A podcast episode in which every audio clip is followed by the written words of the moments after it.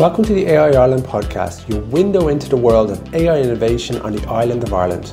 Join us as we explore how AI is harnessed to tackle both business and societal challenges, revealing the cutting edge solutions emerging from this vibrant AI community. Don't forget to subscribe for the latest updates and insights in the world of AI.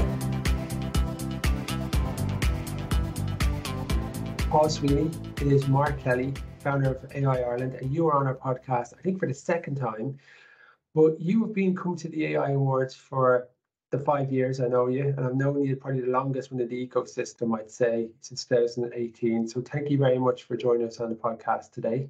Totally my pleasure to be here. So for people that don't know Webio, what does Webio do?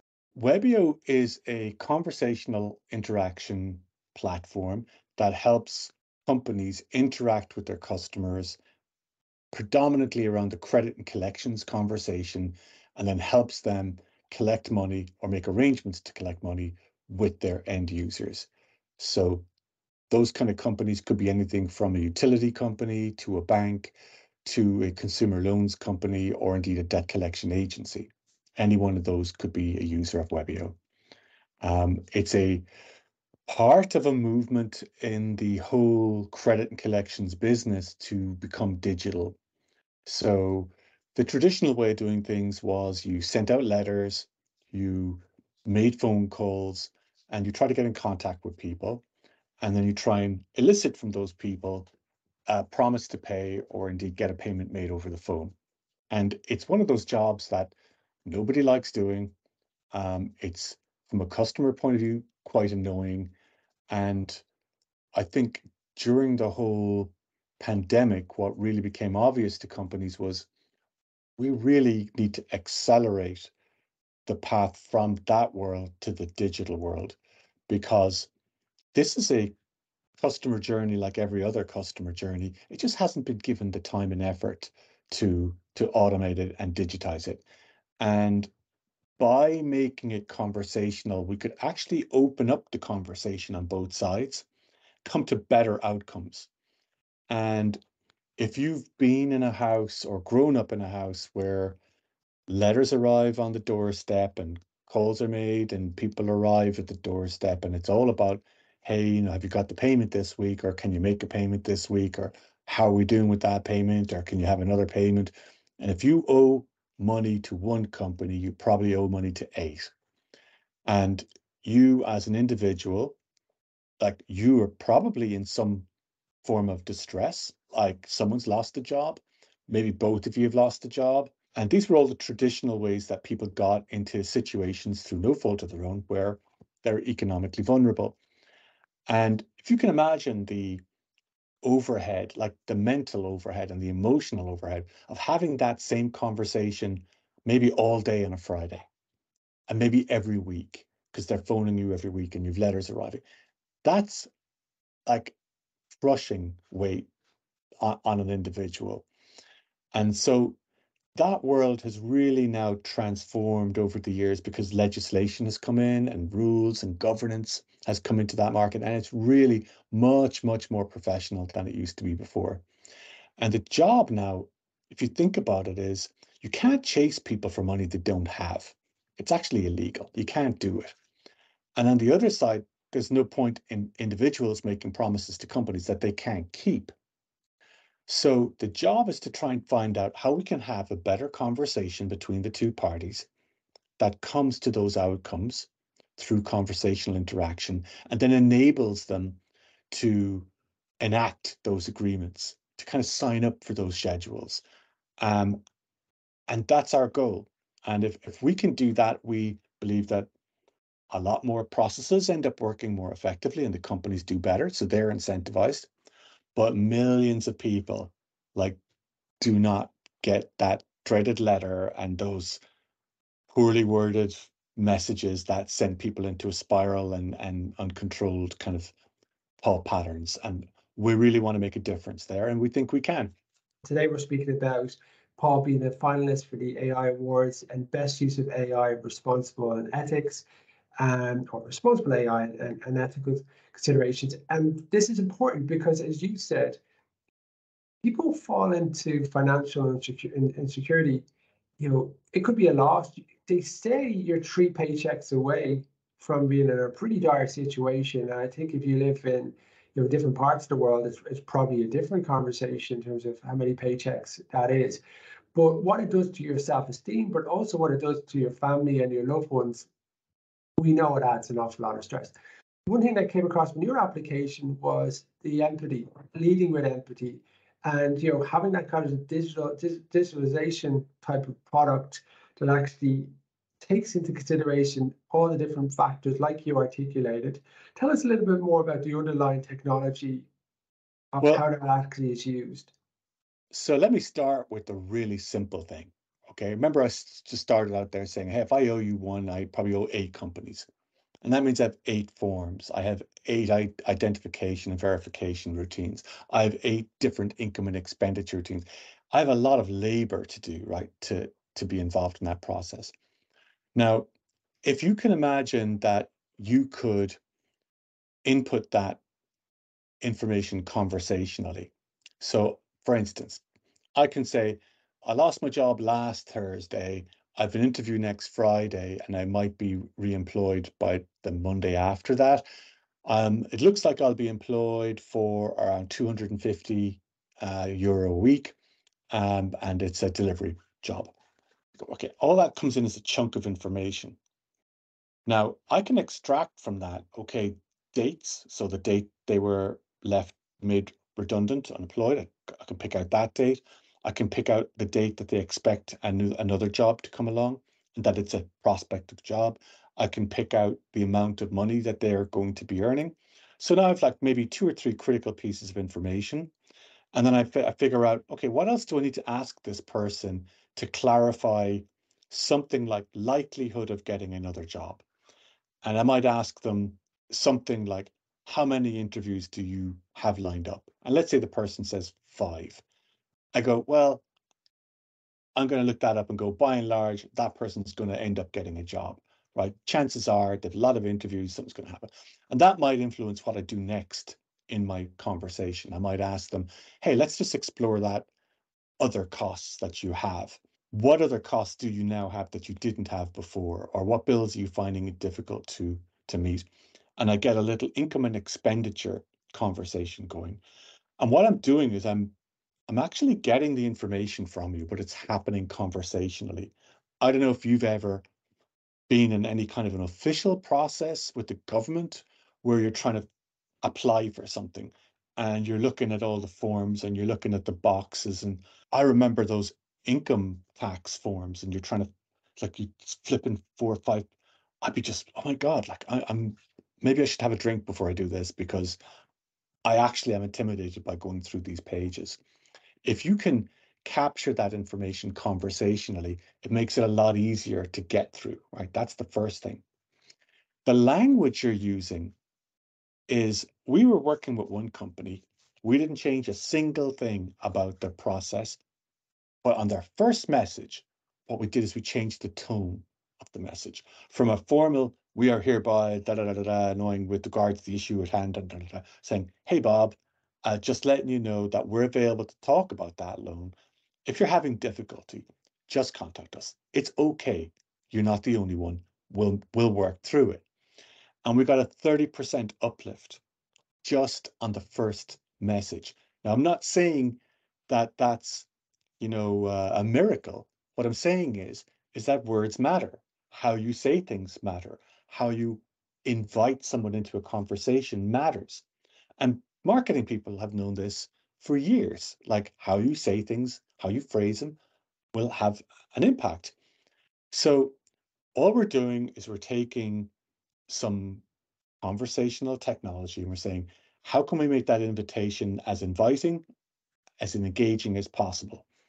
Now, let's say you're engaged and you said something again you're typing this information back like and again i've i've seen some of these messages during, when doing analysis people can give you one line like i'm very sorry i'll pay on friday done right or i'm in a very difficult situation i've just been uh, thrown out of home. My husband's left. I've here on the street with two kids. I don't know where I'm going. Like a long message, and you've got to parse that message, figure out. Okay, whoa, this is someone with not just one, two or three vulnerabilities. You've got to score that as multiple vulnerabilities. It's a high potential of something um, happening here, and you've got to get that message and and highlight it. So pick it out of its queue, pick it out of where it is, get it in front of an agent, get it to the top of their queue. This is the situation. They've got three main vulnerabilities. Something has to happen now. Contact them immediately and put them in contact with services. And while the AI, what it's doing there is it's the our technical phrase, you're disambiguating the inbound message, and then you're intent-based routing the message, and with intelligent summaries. So you're using that kind of large language model stuff to get a summary of the conversation. And then you're able to act on it, but you're doing it quickly. And so if a regulator is looking at how are we dealing with our customers as a utility or a bank or someone else, we're saying we've got absolute processes in place to pick out where people are showing signs of vulnerability. We have processes in place to route it quickly and deal with it in the fastest manner possible. And that kind of uh, focus uh, is um, a real, you know, it's a real benefit to everyone, but it's also a real point score with the regulators that you're doing something.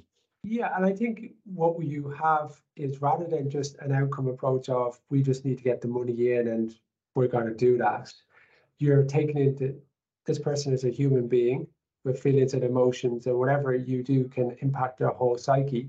And we do know that paying back loans and working in a sequence is very, very important for self-esteem, right? And confidence, and actually getting back on the on the wagon because nobody intentionally goes out to, to, to do this, or very, very few percentages uh, will, will do that. So when we look at the underlying technology that's powering some of these decisions and some of the automation that can be brought in to help with that and kind of help companies and are you having a privacy and empathy by design? So so the engagement is as you said hi how are you? Reaching out. How do um, you make this happen this is really heartbreaking stuff for a development because it takes so long to do it right but you have to do it right from the start so it helps to know what the vision is for the company. We knew that everything that we did has to sit in the Webio platform.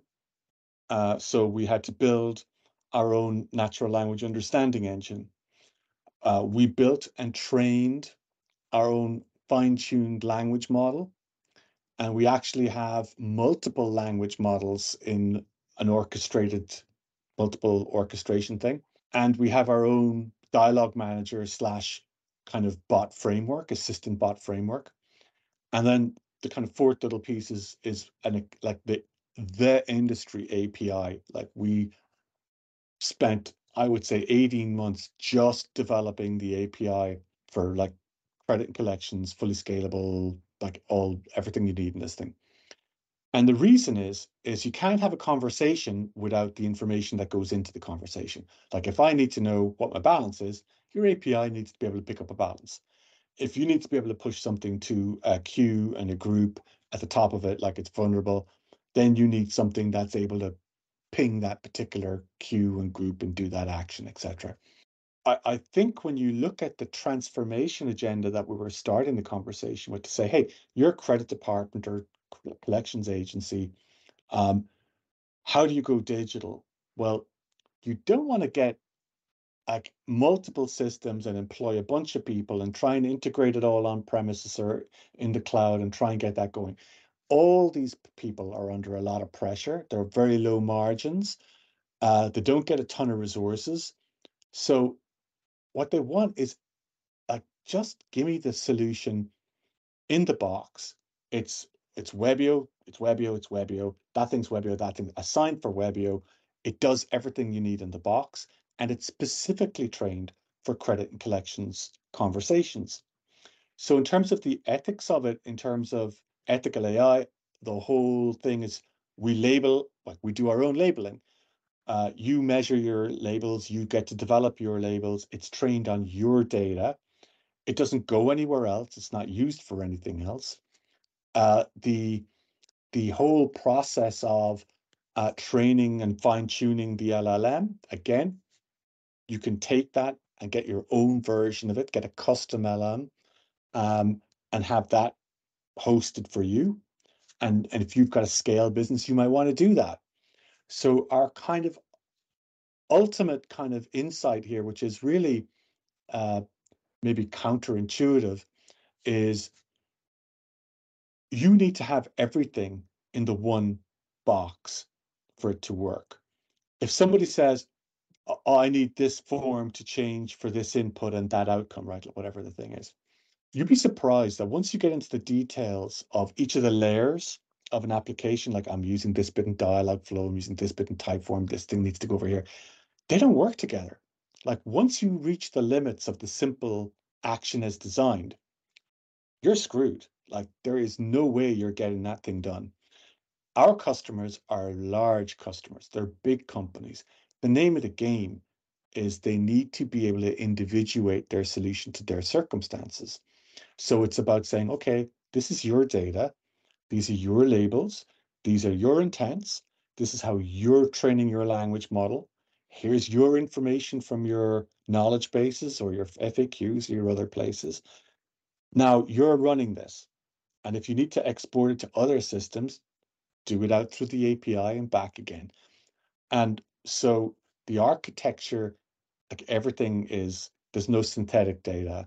It's all data trained from the real conversations. Um, and what that means is you're fully able to control what's this actually trained on? What's this actually measuring? And if there is model drift, we're able to see that, retrain and bring it back. So it's got full model control, version control, auditability of every step and every rollback of everything all along the way. And we think that you're going to need to have to do that for any large utility bank or financial services mm-hmm. business. Paul, tell us some brief, we, are coming up to the end of the show. Tell us some brief return on investment. Have you got any some statistics that come yeah. to mind from some of the work you've done? There's a couple of these that are, are, are like bottom line impacts, right? So remember I was saying that people have to fill out these forms and they're quite lengthy, right? If you make those forms conversational, like an identification and verification process or an income and expenditure, they can take up to 40 minutes for an agent to do. So we made those conversational and got a 60% uplift in the forms and a 52% uplift in payment arrangements. Now, what that means is 52% of people are now entering into a conversation with you, figuring out how they can change their payment structure into the future and agreeing to do that. And that's all automated. Um, and if you think about a business where people are struggling for one and two percent gains, and you say, no, this is a 50% improvement, you kind of go, how do we do that? It's like, well, okay, there's a bit of a setup and there's a process for, you know, getting our bot flows together and integrating blah blah blah. But a 40, 50% uplift in something like an ID and V or an income and expenditure means that that's a top of the funnel type impact. That means that everything down means you're you're just going to have more more collections. And I think as well, um, there's some crazy ones here, like uh, engagement impacts, like 70% response rate on proactive outreach, 17% engagement rate from unresponsive customers. So remember I was talking about those people who just haven't are, are not head in the sand. I don't want to talk to anyone. I'm really going to end up in problem. 17% of those people engaged. Um, now 17%, it's like, oh, 17%. For these particular, for that cohort, that's a huge impact. Like that's really one and two percent is the best that programs would get before this. So that just gives you some sort of flavor because the nature of what we do, like you were saying, it's hard to evaluate sometimes the impact. Because we're like that all in one kind of platform, we're able to see, hey, that was the message, that was the response, this is what happened next. Here was the payment, here was the impact, and here's what would happen if you didn't. And you can just see that in the reporting. And so it's a little bit different than selling a generative AI. Like ours is conversation powered but it's still digital self-service, digital collections, digital credit. And and you can see like on our platform that that's the benefit that was delivered. And when you're able to do that, the kind of conversation changes because you're able to see the outcomes. Great example. Paul Sweeney, Chief Strategy Officer at Webio. Thanks very much for your time. Thanks, Mark. Thanks for having us again. I'm really, really excited to unveil my new book, AI Unleashed Navigating the AI Revolution as a Business Executive, which is now accessible to purchase on Amazon and Amazon Kindle. This publication is the fruit of half a decade's worth of meticulous research and high level conversations with experts in the field, both in Ireland and globally. The book is particularly timely, featuring current discussions on AI governance in the European Union and North America. If you're aiming to grasp the full scope of AI, ready your enterprise for its transformative power, and utilize it to your advantage, this book is specifically crafted for you. It serves as a pragmatic guide, clarifying misconceptions and presenting real world insights for leaders entering the AI sphere. The book covers an extensive array of subjects from AI's role in diverse industries to generative AI applications and provides guidance on avoiding typical missteps in AI initiatives, all supported by the most recent studies. Additionally, the book highlights case studies and applications that have earned accolades at AI awards throughout the years and emphasize top-notch AI utilization in Ireland. For executives, poly architects, or technology aficionados seeking to make sense of the intricate world of AI, AI Unleashed Navigating AI Revolution is your essential handbook. So it's now available on Amazon. This book furnishes you with the expertise and instruments required to deploy AI more effectively and ethically.